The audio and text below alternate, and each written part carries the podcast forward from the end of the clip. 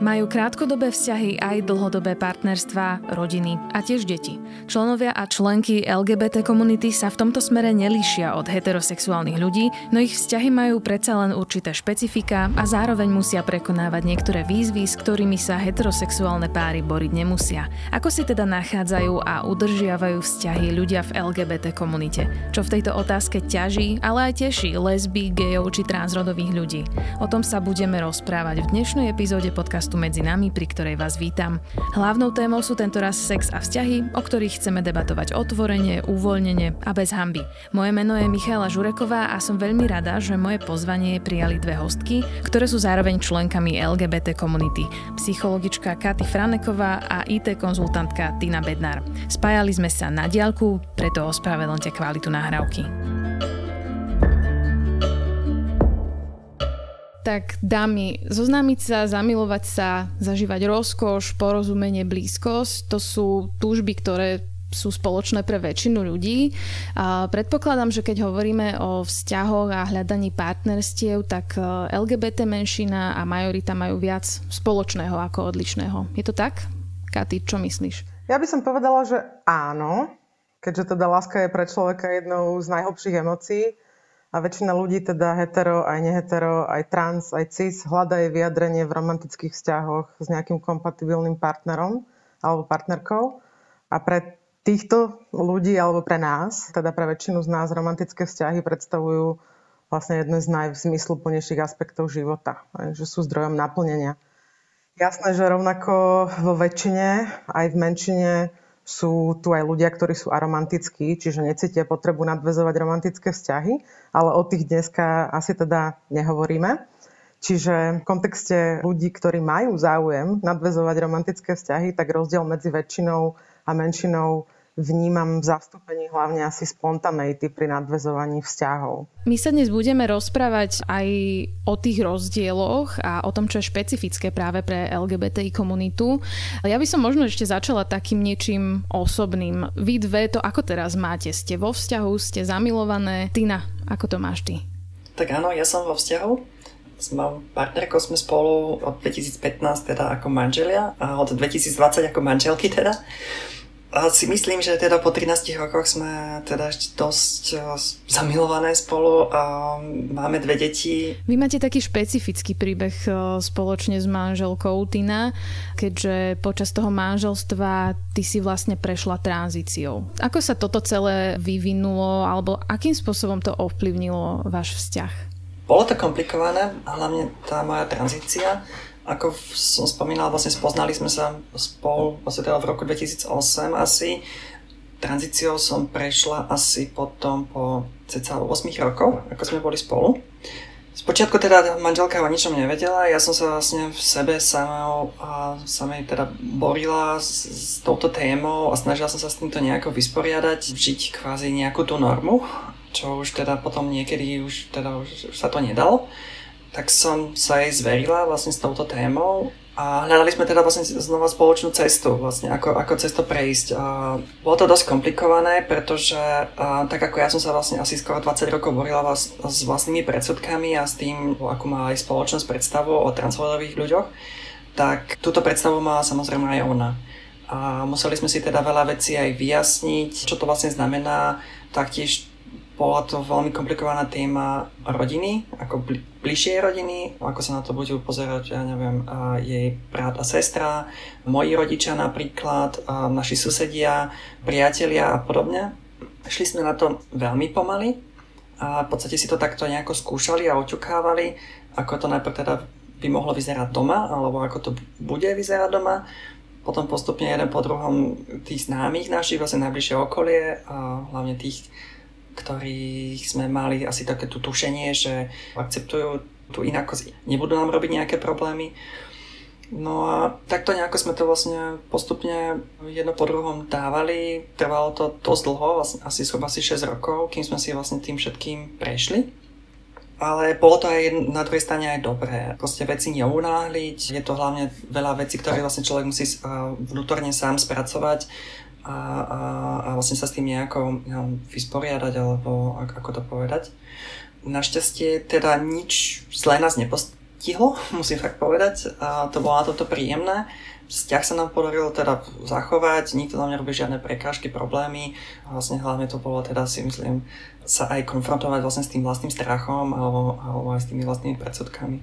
Verím tomu, že to muselo byť veľmi náročné, lebo z toho, čo viem, tak takéto vzťahy vlastne nezvyknú prežiť, alebo ak tak je to asi na, na dlhé lakte. Katy, z toho psychologického hľadiska alebo z tvojej praxe uh, stretávaš sa s tým, že by takéto páry, v ktorých uh, človek prejde tranzíciou, vydržali alebo mali takú tendenciu pretrvať?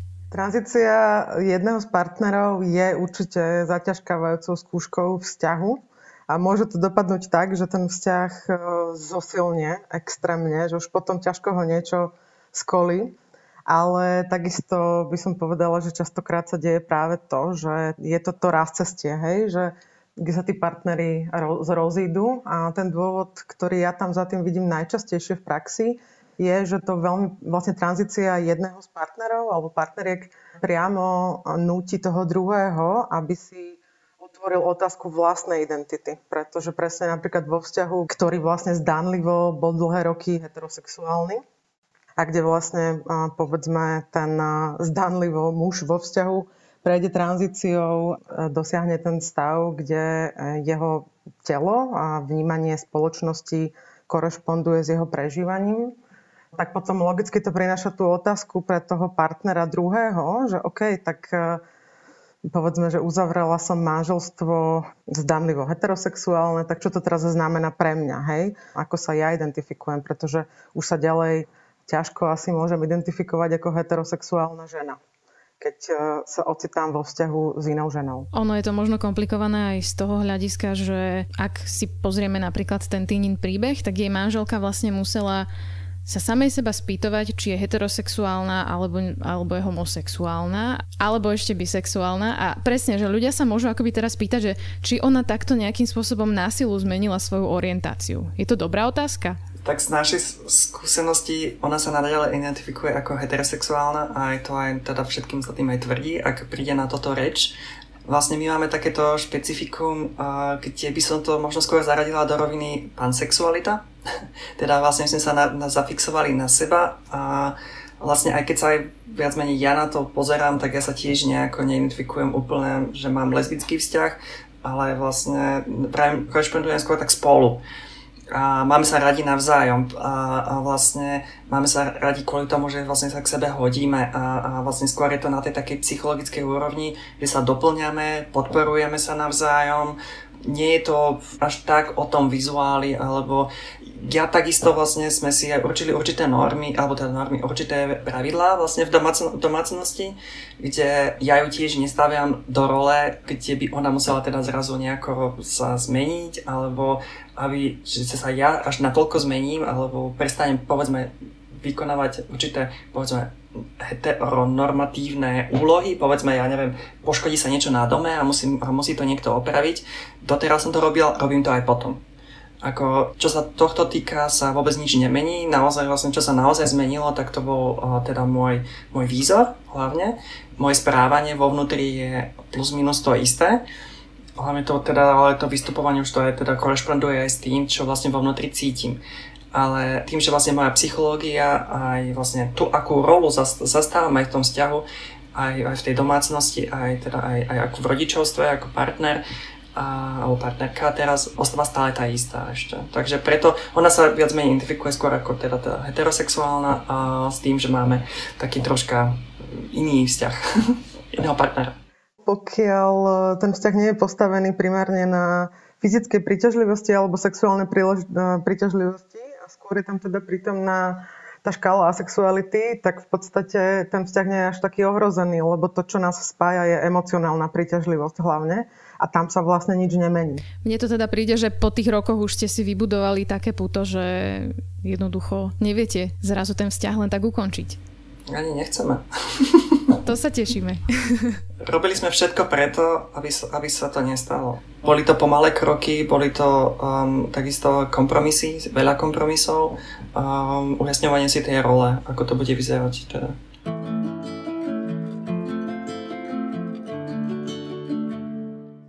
Katy, ty si tiež nejakú dobu vo vzťahu a teda ten vzťah by sme mohli už bez obav označiť za lesbický, teda pri Tine je to trošku také akoby neisté toto pomenovanie, ale u teba je to úplne jasné.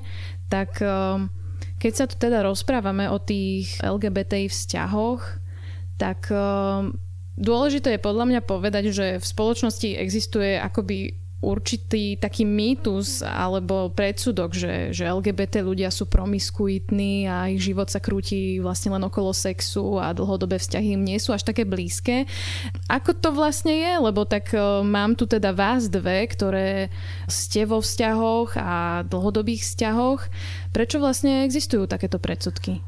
Hmm, OK, uh, toto je taká komplikovaná otázka, respektíve tá téma promiskuity je komplikovaná, pretože už tá prvá komplikácia nastáva pri tej definícii, pretože nikde není presne uvedené v žiadnej definícii, že čo to znamená často striedať partnerov, hej? Že všade sa vlastne hovorí o tom častom striedaní, ale není to vyšpecifikované, že čo to presne znamená. Ale teda ten stereotyp sa v spoločnosti spája prevažne s gay mužmi. Teda pokiaľ hovoríme o tej skupine LGBT plus ľudí, tak sú to hlavne gay muži, ktorí čelia tomuto stereotypu. A teda tie reprezentatívne štúdie z rôznych krajín ukazujú, že je určite istá časť mužov, ktorá má v priebehu života často sex s rôznymi partnermi. Táto časť je však menšinou v menšine. A ako príklad môžem spomenúť, ako na Slovensku nebol robený takýto prieskum, nejaký celonárodný, ale pomôžem si napríklad takým posledným celonárodným prieskumom postojov k sexu, ktorý bol robený v UK v rokoch 2010 až 2012 a tam sa pýtali gejov na to, že koľko mali partnerov v uplynulom roku.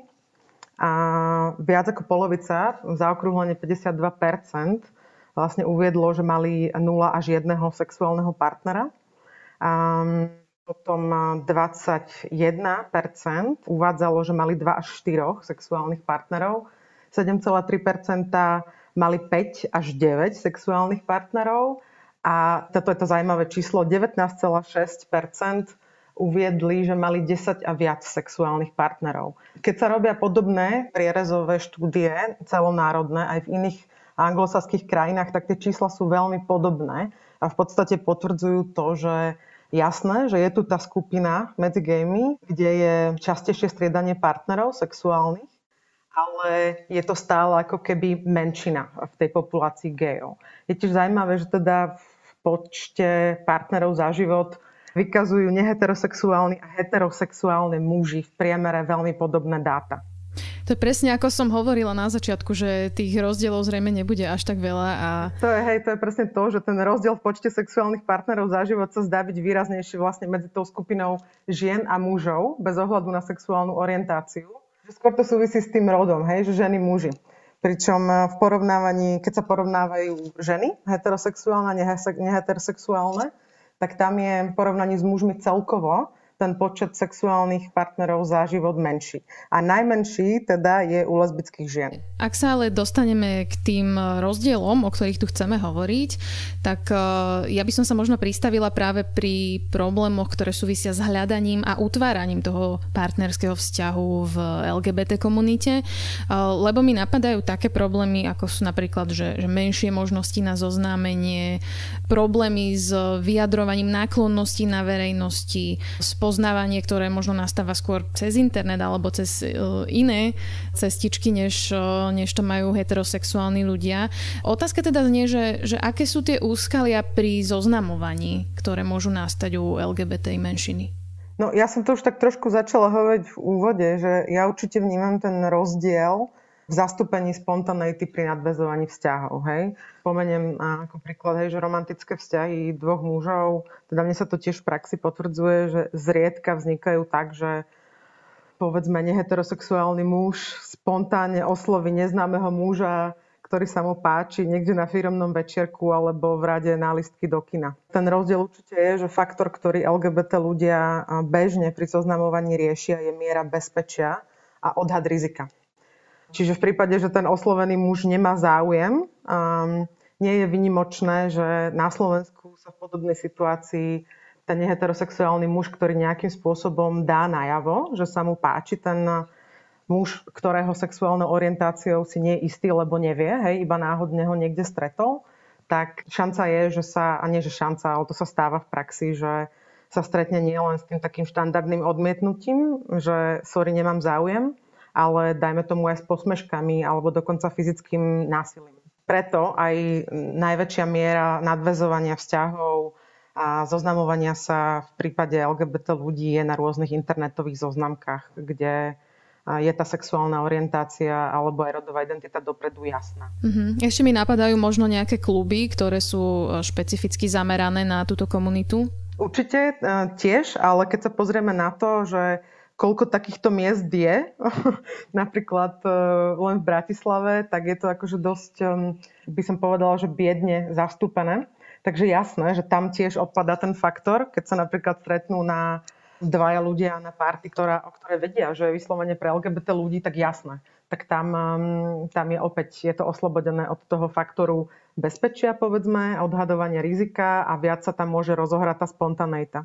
Povedzme si možno ešte trošku viac o tých prejavoch náklonností na verejnosti. Uh, ty na Ty, to sme ešte nespomenuli, ty žiješ so svojou manželkou v Rakúsku a predpokladám, že tam je to nastavenie spoločnosti možno trošku iné. Máte tam problém napríklad, že chytiť sa vonku za ruku alebo mm, poboskať sa? Je to veľmi rozdielne aj tu, Záleží toho, že či si skôr možno vo Viedni, kde Viedenie aj jedna alebo sa snaží byť uh, veľmi otvoreným mestom a v rámci Európy vlastne byť tým top, povedzme, LGBT-friendlým mestom. A kde to vlastne jasne aj dávajú, teda aj, aj komunikujú, že vlastne tu je otvorenosť teda na prvom mieste a môžete byť aký chcete. A, a je rozdiel takisto byť aj na výtieku. Keby, keď ideš smerom, ja neviem, niekam do stredného Rakúska, do Alp, tak uh, je to cítiť Takže napríklad, keď mám o to takto odpovedať, tak vo Viedni s tým napríklad vôbec problémy nemám. Tam sú ľudia veľmi milí a veľmi otvorení a nikto, s tým, nikto to nerieši, tam je to úplne normálne. Keď ideš teda viacej do toho vnútrozemia, povedzme niekam na dovolenku, niekam, ľudia to už akceptujú, sú s tým OK, keď si niekde teraz pukneme hotel a poviem, že proste tak my sme tu ako rodina spolu, nikto nemrkne ani okom, zablahožela nám teda pekný, popraje pekný výlet, ale stalo sa mi už napríklad, že už po nás zazerali občas nejakí sprievodcovia a podobne, takže stále tam ešte niekde troška svietíš. Neviem, či by som si dovolila to isté aj na Slovensku, úprimne. Mm-hmm. Katy môže povedať, že ako to má ona so svojou partnerkou na Slovensku. My obidve, ja a teda aj moja partnerka, máme rovnaký, ako keby máme zhodu v tom, v tom postoji voči tomu, že jak chceme žiť svoj vzťah a chceme ho žiť otvorene, aj za tú cenu, že sa ako keby potenciálne vystavujeme tomu riziku, že sa na nás niekto môže čudne pozrieť alebo niečo na nás zakričí. Čiže my do toho ideme tak či tak a snažíme sa akoby neobmedzovať v tomto smere, že presne keď sa chceme chytiť na ulici za ruku, tak sa chytíme na ulici za ruku a keď sa chceme poboskať, tak sa poboskáme. Prevažne sme mali dobrú skúsenosť, že nestretli sme sa s nejakou otvorenou diskrimináciou takto na verejnosti, ale treba povedať, že naša skúsenosť celkom korešponduje s takými tými všeobecnými dátami, že naozaj dve ženy sú v spoločnosti akceptovateľnejšie ako pár. Nie sú také ako keby rušivé, kdežto dvaja muži absolútne dekonštruujú takú tú rolu tej maskulinity v tom patriarcháte a, a viac to vyrušuje okolo idúcich. Hej? Čiže ako keby väčšia potreba sa voči tomu nejako vymedziť, keď tak. No ono to asi zrejme súvisí s tým, že čo očakávame od tých mužov práve na základe tých stereotypov. A Ty na to už trošku spomenula, keď hovorila o tom, že ako si delia úlohy e, s manželkou, že či teda to zostáva pri tých heteronormatívnych rolách a že keď sa niečo pokazí, ide to opraviť. Tak ono nejakým spôsobom asi nás formujú aj tieto stereotypy v rámci výchovy a v rámci našich rodín. A ak hovoríme o lesbách a gejoch špecificky, tak e, často dojdeme k tomu, že vyrastanie v tých klasických rodinách mama-otec im dáva veľmi málo viditeľných vzorov pre takéto párové správanie a vedenie toho párového života. Aké toto môže mať následky, Katy, z takého psychologického hľadiska alebo pre vývoj toho vzťahu? Možno aj z hľadiska tých stereotypov, o ktorých sme hovorili, že dobre muž má v úvodzovkách robiť toto a žena má robiť tamto. No ja by som povedala, že teda LGBT ľudia, rovnako ako neheterosexuálni a cizrodoví ľudia, odpozorovávajú vzorce partnerského správania od e, ľudí, ktorých vychovávajú, zväčša sú to teda rodičia v našom kontexte a čerpajú vzory partnerského fungovania od nich, teda od tých ľudí, ktorých učia o svete. A tým párovým správaním teraz nemyslím len tú delbu práce, ktorá tu už odznela, hej, na princípe toho nejakého stereotypu ženská a mužská práca, ale skôr myslím eh, komunikáciu medzi partnermi, nastavovanie hraníc, vyjadrenie lásky a rešpektu, riešenie konfliktných situácií a tak ďalej. V tomto, eh, bez ohľadu na, na, na to, že či je niekto príslušník minority alebo majority, sa mi zdá skôr dôležité to, že či sme vyrastli v rodinách, kde vzťah rodičov bol milujúci a funkčný. To znamená, že či sme mali vlastne ten vzor toho milujúceho a funkčného vzťahu, na, od ktorého sa potom môžeme odpichnúť. Hej. V prípade, že nie, tak e, si vlastne potrebujeme vo svojich partnerských vzťahoch bez ohľadu na orientáciu alebo rodovú identitu sami nastaviť tú rešpektujúcu komunikáciu, naučiť sa, ako si nastaviť hranice, a ako spoločne riešiť konfliktné situácie. Hej? Čiže v podstate utvoriť si vlastné schémy fungovania. A to je v niečom náročnejšie a v niečom je to slobodnejšie. Hej? Lebo keď nemám tú šablónu pred sebou, tak e, je tam viac toho priestoru na pohyb.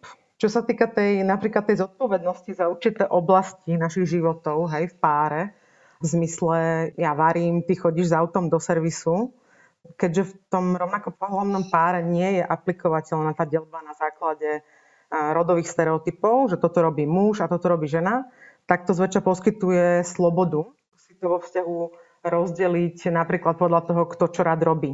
Alebo si tie činnosti a zodpovednosti flexibilne prestriedať podľa toho, kto má kapacitu alebo mm, komu sa aktuálne chce. Mm, mne toto príde ako veľmi inšpiratívne aj pre heterosexuálne páry. Ako aj v heterosexuálnych pároch sa to už vďaka Bohu um, dosť mení, aj, že tie rodové stereotypy už nie sú takou takou presnou šablónou, ale stále je to ešte veľmi prítomné. Môžem podať aj moju skúsenosť vlastne zo zahraničia, je to, že tuto sú, sú tie stereotypy úplne iné. Také tie, tie typické rodové veci, um, ja neviem, že iba chlap kosí alebo stará sa o auto, tu vôbec neplatia.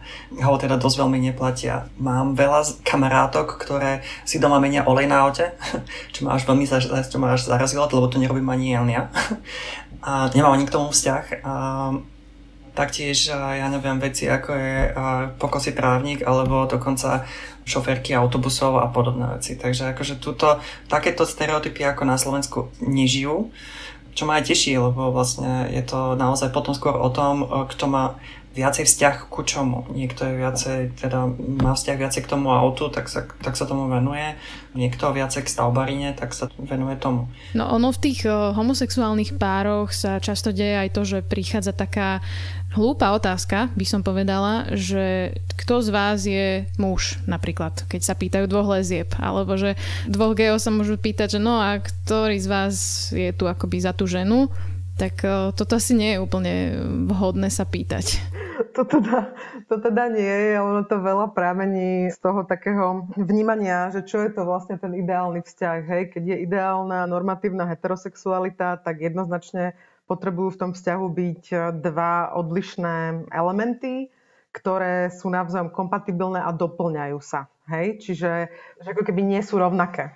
Čiže aj, aj z toho vychádza tá otázka, presne, že keď sa človek pozrie na ten rovnako pohľadný vzťah, tak e, má tú tendenciu položiť tú otázku, že tak kto je tu teda ten muž a kto je tu tá žena, pretože veď tak je to správne, hej? že, že tie, tie úlohy si proste musíte rozdeliť, aj keď teda tu ten muž nie je, alebo aj keď tu tá žena nie je, tak proste niekto to musí prebrať, aby bolo zachované to utvorenie toho ideálneho celku, hej, tej opačnosti. Ako by sme si nevedeli predstaviť, že niektoré tie veci skrátka ľudia nerobia na základe svojho rodu. A jasné, je pravda, že, že niektorí ľudia v mm, neheterosexuálnych pároch si to tak dobrovoľne volia, že tiež ako keby prijali tú heteronormatívnu nejakú schému, ale určite by som povedala, že z mojej skúsenosti je ich menej, že nie je to norma, že by to tak bolo.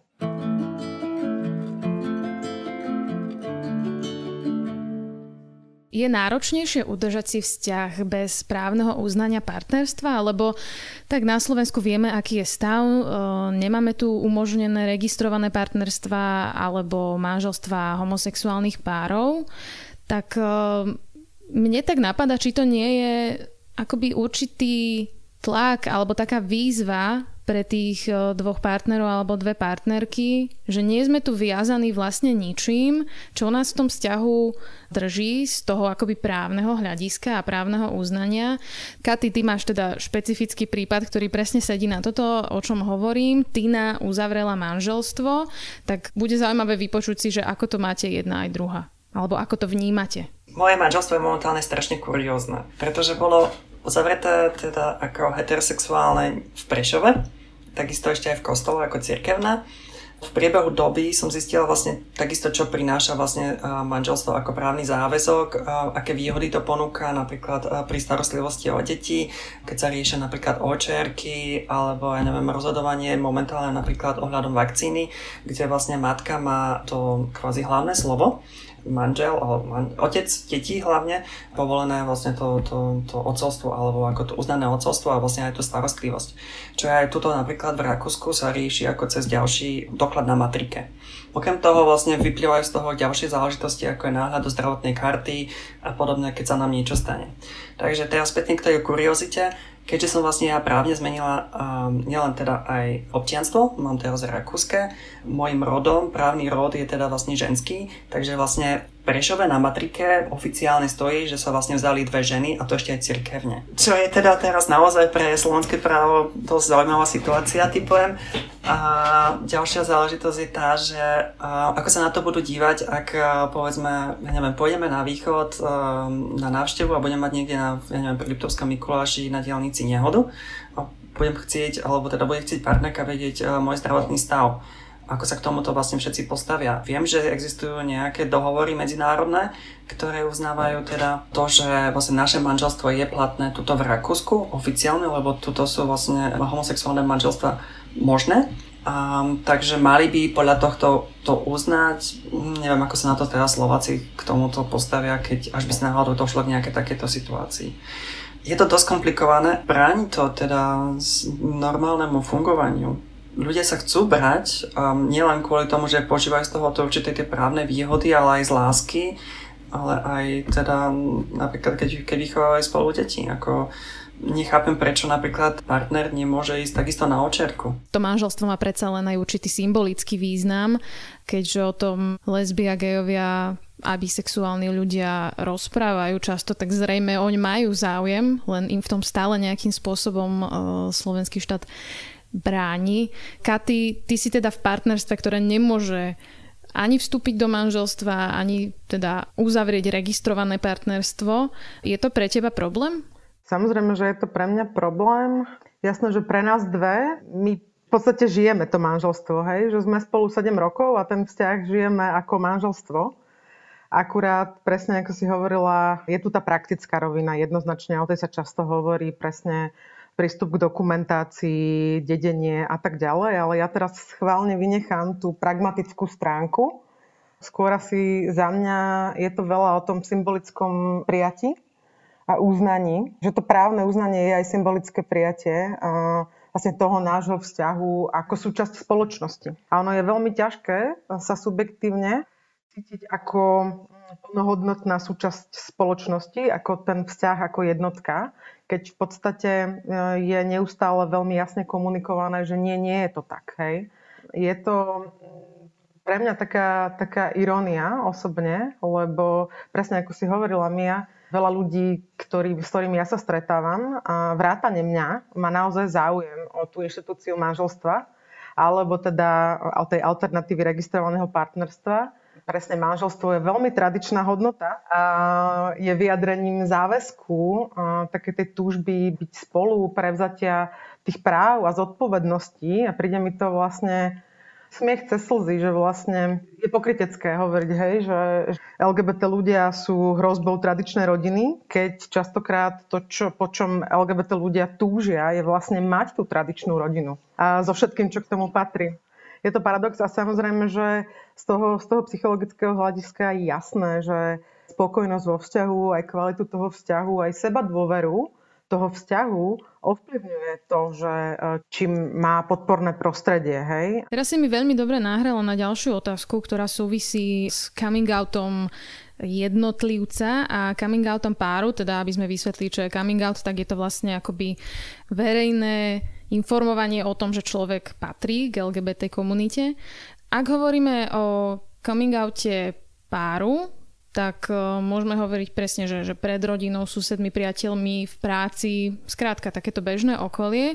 Hovorili sme vlastne o tom, že spoločnosť nepovažuje tieto páry za takúto tradičnú rodinu, nehovorím ani rodina v podstate, tak keď máte vystúpiť so svojou partnerkou alebo partnerom, ak ste teda homosexuálni ľudia, na vonok ako pár, tak zrejme sa to vníma trošku inak, než keď príde proste Zuzka a Janko a povedia, že my sme manželia No a v tomto prípade je to náročnejšie, alebo že nastáva tam nejaká taká vnútorná cenzúra, že a že nepôjdeme s tým von, lebo aj tak nás nebudú vnímať ako rodinu? No, čo sa týka takých tých jednotlivých coming outov, myslím eh, coming outov jednotlivcov, tak tam práve to, že som vo vzťahu a mám ten vzťah, môže byť veľmi podporný element, eh, taký ten katalizátor toho individuálneho coming outu, lebo svojím spôsobom tá moja identita naberá legitimitu, hej, že viem tej svojej rodine ukázať, že tak som na poriadku, mám ten vzťah, mám toho stabilného partnera,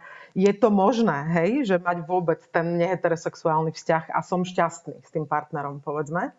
Takže tam, je to, tam to môže byť také pozbudzujúce pri tých individuálnych coming outoch. Čo sa týka toho vzťahového coming outu, áno, je to rozdiel, ten individuálny coming out a vzťahový coming out vzťahový coming out má určite svoje špecifika.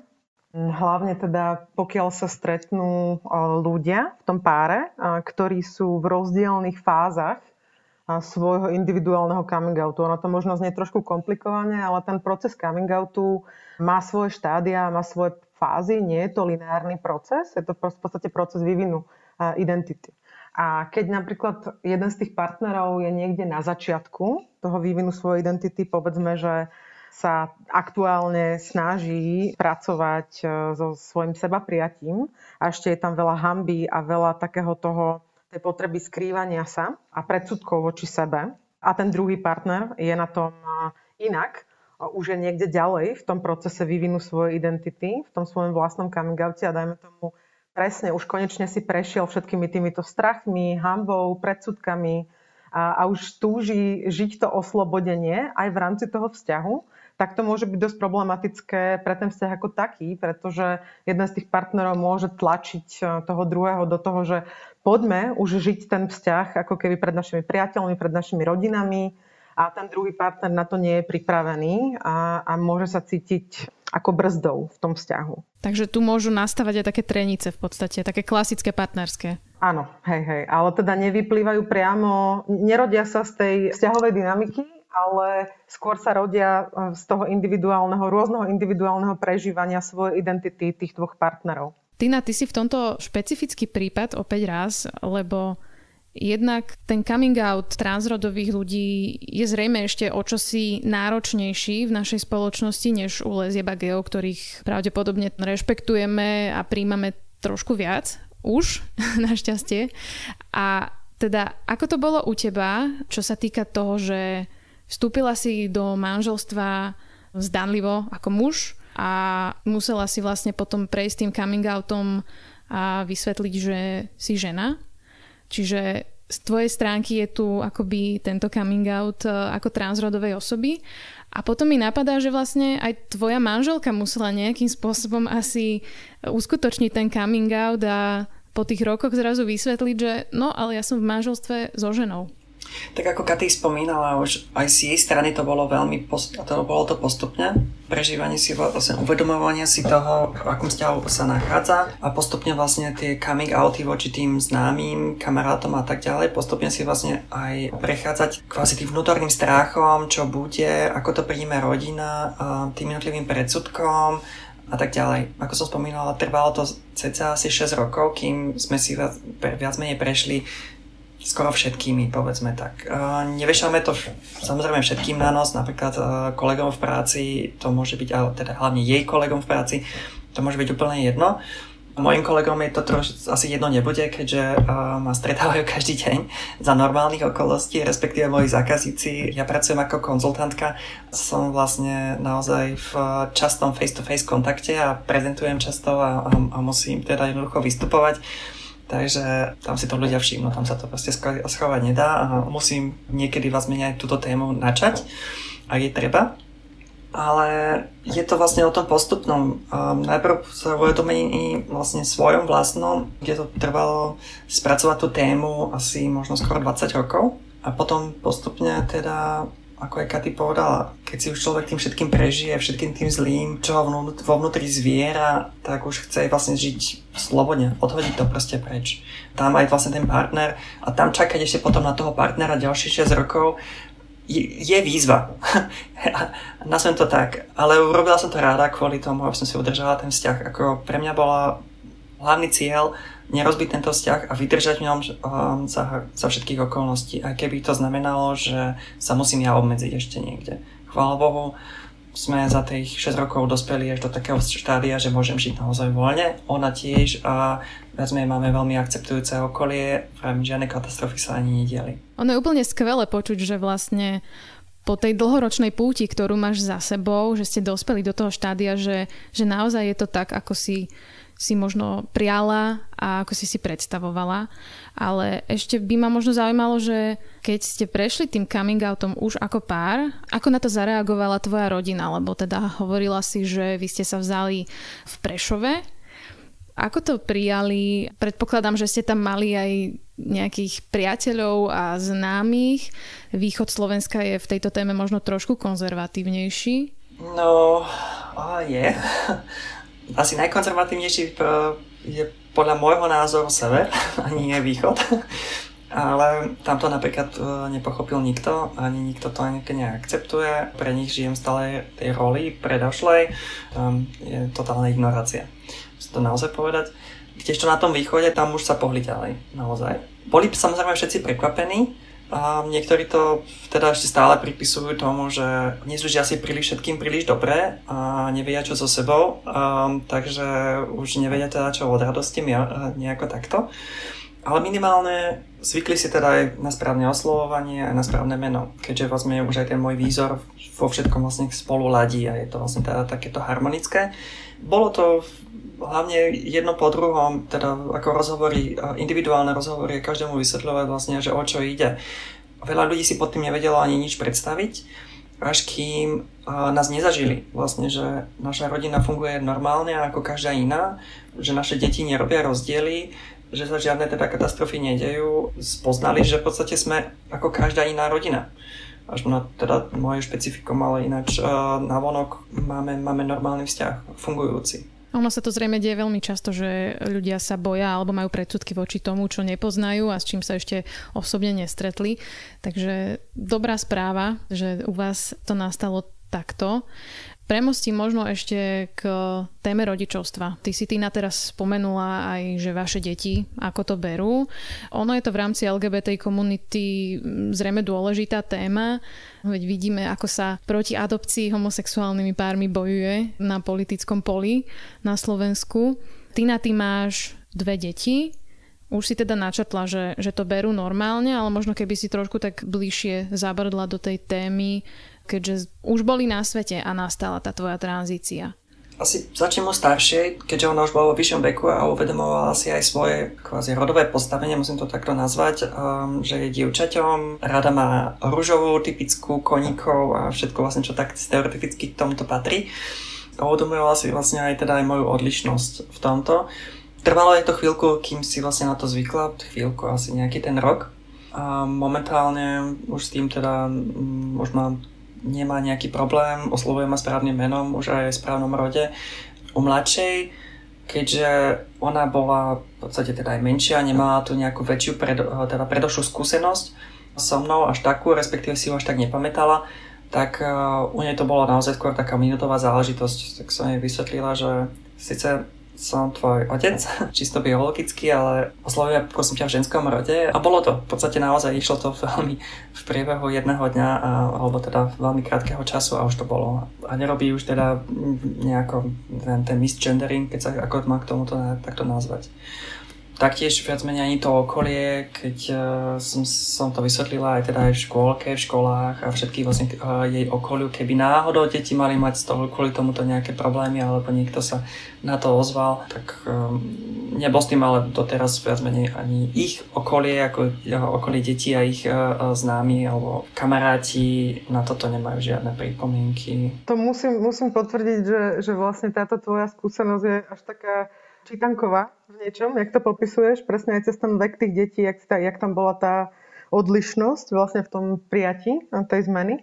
Tak presne, že čím sú deti mladšie, tak tým je to pre nich menšia výzva, pretože ešte nie sú zaťažené tými rôznymi socializáciami v zmysle toho, že rodovou socializáciou, presne, že ako to funguje v tej spoločnosti a aké sú tie role, čo to znamená byť vlastne ženou, mužom. To dieťa pred tou socializáciou je vlastne také čisté. To nie je niečo, s čím sa človek rodí. To je niečo, čo to dieťa naučíme, hej? A nejak porozumeniu tým roliam, ženským, mužským. Čiže dáva mi to zmysel, že aj v tvojom prípade tá mladšia cerka vlastne bola veľmi flexi.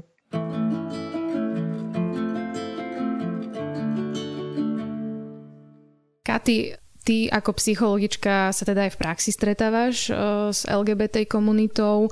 Je pre týchto ľudí rodičovstvo dôležitá téma? Podľa toho asi, že v akej vývinovej fáze ku mne človek príde, hej, že pre, ja neviem, nejakého tínedžera e, to dôležitá téma nie je, pretože rieši témy špecifické pre to obdobie, v ktorom sa nachádza, pre ten vek, v ktorom je. Ale pre ľudí by som povedala, že prevažne od 25 vyššie, to určite téma je. V tomto je to ako keby rovnako diverzné ako u heterosexuálnych ľudí, hej, že nie každý túži po dieťati, nie je to must. Ale tí, ktorí naozaj um, počujú to volanie uh, rodičovské, tak ho počujú veľmi silno. No a vieme, že teda na Slovensku tie dúhové rodiny sú a deti v podstate aj majú. Myslíš si, že je to pre nich náročnejšie vysporiadavať sa s touto situáciou, že teda som súčasťou dúhovej rodiny a mám dieťa a teraz, že ako sa na to pozerá okolie? Vo svetle teda návrhu zákona, ktorý bol predložený v parlamente v marci, sa zdvihla dosť veľká vlna odporu a odporu a aj takého zúfalstva a beznádeje, ktorý vyústil v mobilizáciu u veľa ľudí, ktorí aktuálne teda už sú rodičia a majú, majú svoje deti, keďže vlastne súčasťou tej rozpravy o tom návrhu zákona bolo vlastne aj potenciál odoberania už existujúcich detí neheterosexuálnym párom. Čiže takto by som povedala v odpovedi na tvoju otázku, ani nie tak ako keby, že reakcie toho takého najbližšieho okolia, pretože práve to najbližšie okolie, ktoré pozná tie rodiny, je nastavené zväčša akceptujúco. Hej? Bo presne, poznajú sa a, a vidia, že ako, ako sa tým deťom darí v tých rodinách a vidia, akí sú, akí sú rodičia. Ale sú to skôr takéto inštitucionálne kroky. Alebo prekážky. Alebo prekážky, ktoré sú veľmi bolestné a zneistujúce. A teraz vlastne je to téma posledných pár rokov, že sa začínajú na Slovensku mobilizovať dúhové rodiny a aktivizovať a presne stávať sa za svoje práva začínajú byť čoraz viac viditeľnejšími, pretože to nie je tak, že táto skupina ľudí na Slovensku neexistuje, hej? že my sa bavíme už o existujúcich deťoch a existujúcich rodinách, ktorých je veľmi veľa. Tisíce. Čiže v podstate áno, zodpovedala si, že je to dôležitá téma pre naozaj tisíce ľudí na Slovensku, keďže sa ich to môže dotýkať aj z tohto hľadiska akéhosi ohrozenia, ktoré môže nastať. Dobre, záverečná otázka, ktorá je možno trošku taká filozofická a možno náročná, ale je niečo také, čo sa môžu heteropáry naučiť od dúhových párov a rodín? Ty na čo myslíš? Je to ťažká otázka. Neviem, ako len z vlastnej skúsenosti môžem povedať, že to som o svoje partnerstvo bojovala. Preto neviem, či teda aj ostatní majú presne ten, tie isté problémy v tom, že musia naozaj takto vlastne bojovať aj za uznanie svojich partnerstiev. Keďže som možno spätne ešte k tej predošlej téme toho zákona, ja som ešte predtým niekedy, ja neviem, keď som robila vlastne všetky tie kamiauty, dostala dokonca aj návrhy, že sa mám rozviesť. A musela som naozaj dokazovať vlastne, že, že som vhodným rodičom pre svoje deti a podobné záležitosti. Takže si myslím, že v tomto ako tá húževnatosť, alebo teda, že vlastne, že, že napriek všetkým tým prekážkam chceme tie naše rodiny si aj udržať, alebo teda aj, aj ich mať, v tom môžeme ísť aj tiež príkladom. Čiže vravíš, že vlastne uh, odolnosť je to, čo, čo by odolnosť, sa mohli no. heteropáry naučiť. Je to Alebo možno taká vytrvalosť. Vytrvalosť, mm. Ja by som ešte možno k tomu, e, v niečom súhlasím, ale ja by som to možno ešte inak otočila, lebo ja by som povedala, že ten najväčší prínos vidím hlavne v tom učení sa od seba navzájom. Lebo každý v niečom žijeme podobné príbehy, v niečom odlišné príbehy a v tom je práve to obohatenie, zdieľať tú diverzitu. Nevidieť vlastne diverzitu ako hrozbu, ale ako obohatenie. Lebo naprieč ako evolučne vlastne diverzita zabezpečovala vždy prežitie, hej? Čiže v tomto mi to príde skôr také, že, že poďme sa teda učiť od seba navzájom a začneme tým, že sa budeme chcieť navzájom dozvedieť o svojich životoch alebo o tej realite, ktorú žijeme. Tak zároveň tam vidím aj tú možnosť konfrontovať si tie častokrát také umelé predstavy o tom, ako tie životy presne nehetero párov a dúhových rodín vyzerajú. Čiže ja to chápem tak, že uvedomiť si skrátka, že svet a nielen svet, ale aj Slovensko je veľmi pestré a že v podstate nám len prospieva, keď o sebe vieme viac a môžeme sa od seba niečím inšpirovať.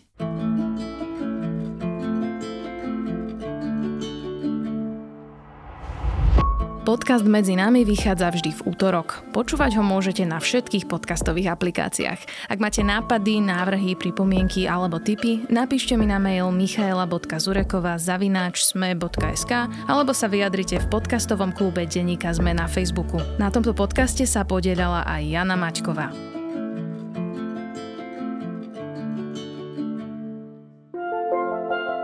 Asi máte radi informácie, inak by ste nepočúvali naše podcasty. Ak teda chcete vedieť o všetkom podstatnom, vymysleli sme niečo nové. Každé ráno za vami príde nielen podcast, ale aj náš ranný briefing, newsletter, ktorý je zadarmo a dozviete sa z neho všetko dôležité. Ak ho ešte neodoberáte, spravte tak na adrese sme.sk lomka briefing.